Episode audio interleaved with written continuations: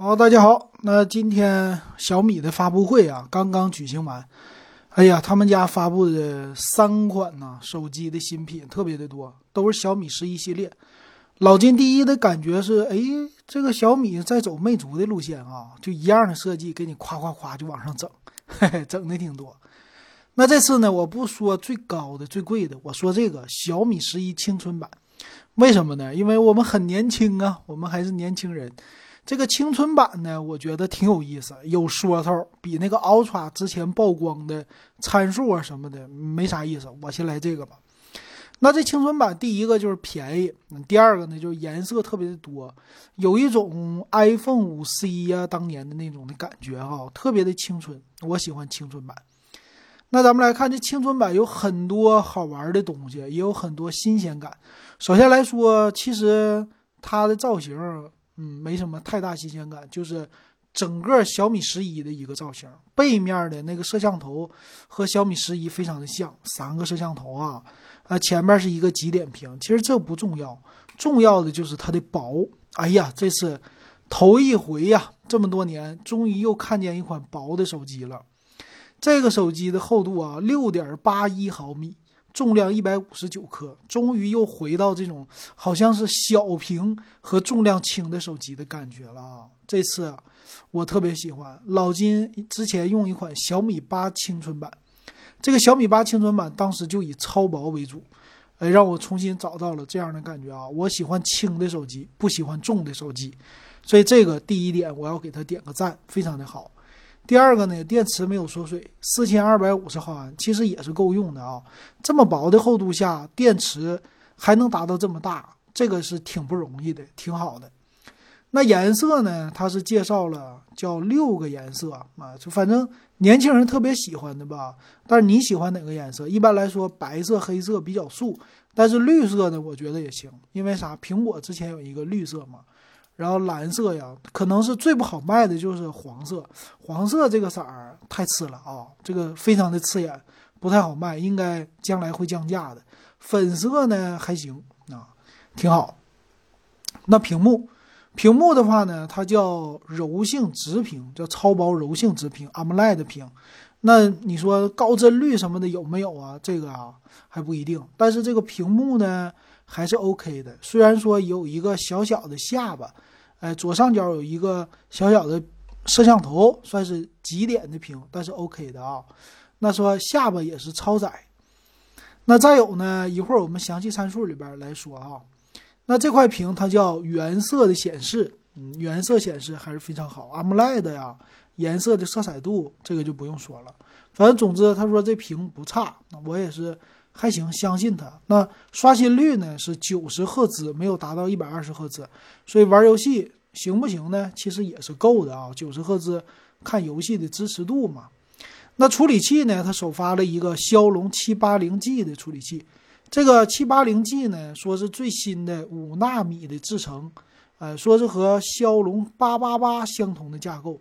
其实卖的售价啊，它也不算是特别的低，和骁龙八七零这个售价是持平的。那这个处理器到底有没有骁龙八七零这么能打呀？这个是不好说的，我们要等着吧。啊，时间长了，等大家的评测。反正五纳米优于七纳米的地方就是它省电啊，就是节能，并且它占用的空间更加的小巧，这是它的特色啊。它官方介绍的呢是跟骁龙七六五 G 相比，提高了百分之五十三啊，这个能力啊比之前提高的还是强的，因为架构啊它有个更新，还是很不错的啊。那玩游戏啊什么的，其实这种终端机型啊，玩游戏没问题啊，这个是可以放心的啊。也用了一个第六代的叫高通 AI 的引擎，但咱们也用不上。那 camera 就是相机，相机方面呢，后置三个摄像头啊，这三个摄像头六千四百万像素的主摄，八百万像素超广角和五百万像素微距啊，这就传统这里边都是都这种组合，反正就是够用啊，没别的啊。呃，你说拍照不清晰吗？它清晰，该有的功能都有了啊，也够了啊，六千四百万像素。那前置呢？它也有说叫前置两倍变焦，但是这个是数码变焦，并不是光学变焦。一会儿看看前置是两千万呢，还是一千六百万？肯定不是三千两百万，这个放心吧。然后有一堆的拍照啊和摄像的功能，支持四 K 的摄像，挺好。那声音声音方面呢，它叫超线性立体声的音响，不叫音响啊，喇叭啊，算是两个两个喇叭啊。嗯，这个玩游戏啊、听歌呀还是 OK 的。说是支持智能降噪的一个算法，而且有的小功能，比如说叫什么录音提取文本，软件层面的高清录音这些的，哎，这挺有意思。还有什么呢？还有支持一大堆的算是玩的功能，什么调色呀，又抠图啊，小爱同学呀，啊，这就没什么介绍的了，并且自带的是那米 UI 十二点五的系统。我们来看详细参数吧。其实它这次的售价卖的并不是特别的便宜，也就是因为是个首发。那厚度我刚才说了，六点八一毫米，这是第一大特点，我很喜欢。那它这边呢，我看了一下啊，指纹是侧边指纹，没有这个屏下指纹，带红外线的功能。红外线呢，可以说就是他们家现在独有的了吧，别人家可能还真没有啊。有 Type C 的接口啊，麦克风的接口啊，这没啥。那组合方面呢？它是内存八个 G 啊，然后存储一百二十八个 G 和二百五十六 G 两种。那内存呢，用的是 LPDDR4X 低的方案。那机身的存储呢是 UFS 二点二的，也算是便宜的一个方案，嗯，不贵。那处理器呢，骁龙七八零 G 最新的处理器很好。屏幕算是一个小屏吧，嗯，不能说特别大屏，但是差别不是那么特别大啊。六点五五英寸 AMOLED 屏，这个 AMOLED 屏呢，和之前的这个系列相比啊，还是挺不错的啊。九十赫兹刷新率够用，挺好。那摄像头呢？后置刚才说过了，前置和老金猜的差不多，两千万像素的，哎，就拍照足够用了。所以它这个拍照呢，呃，有没有取舍？有取舍，就是但是参数方面看着还是挺 OK 的。那充电呢？它的电池是。四千二百五十毫安，支持三十三瓦的一个充电，这个充电一般吧，但是也是一个小时出个头就可以充满，也是够用的啊。当然没有那种六十多瓦的爽啊，五十瓦也没放到，所以这是有成本的考虑的啊。支持五 G 的网络，啊，WiFi 六它带了，这一点比较好，在中端机型来说很不错了。那有蓝牙五点二的支持。那 NFC 的功能它也支持了，哎，这一点挺有意思啊。终端机型支持 NFC，挺好玩的。所以它其实支持的功能挺多，红外线、NFC 啊都有，还超薄，挺好的了。呃，剩下一大堆东西就没什么说的了啊。它没有3.5毫米耳机接口，看售价就两个版本嘛。售价方面呢，八加一二八的和八加二五六的，我这边还没刷出来。八加一二八呢是预售价两千两百九十九，八加二五六两千五百九十九。那看吧，两千两百九十九啊，我就说这个啊，它的售价其实并不低。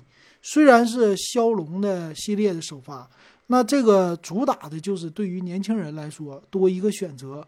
但是我觉得啊，这个售价单纯的从小米家的性价比来说，其实它不便宜。未来它是有非常大的降价可能，所以现在你说抢不抢购这个机型没有必要，啊，等六幺八等它降价肯定会降价。为什么？红米家的我们看 K 四零，就拿 K 四零跟它比，啊，这个外观虽然不同，虽然说厚度他们家也有不同，但是如果单纯从性价比来说，那 K 四零系列一九九九起啊。骁龙八七零的处理器，骁龙八七零用的，我们看它的详细参数啊，它的存储用了什么？啊，这这俩的存储是不一样啊。骁龙八七零这 K 四零用的是 LPDDR 五的存储，机身存储是 UFS 三点一的，这整个都是高于它一个标准的。虽然说整个的这个骁龙八七零的处理器架构比它低啊，算是 A 七七的架构，但是我超不过你吗？还是能超过的。然后整体屏幕啊更大呀，屏幕的素质啊更高啊。虽然说相机有那么一点的落后，就是，呃，K 四零它是四千八百万像素的，但是没所谓啊，前置也都一样。别的我不看的情况下，八加一二八 G 二幺九九，他们两个的价格，K 红米 K 四零还比它便宜一百块钱，对不对？那我为什么买小米十一青春？虽然说一个是小米，一个是红米，但是我们觉得都一样，没什么区别。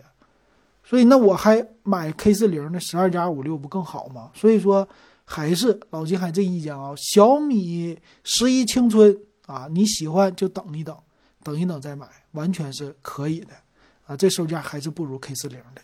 行，不知道有没有给你说的 OK 啊？如果你觉得还 OK，欢迎给我点个赞。那今天咱们就说到这儿。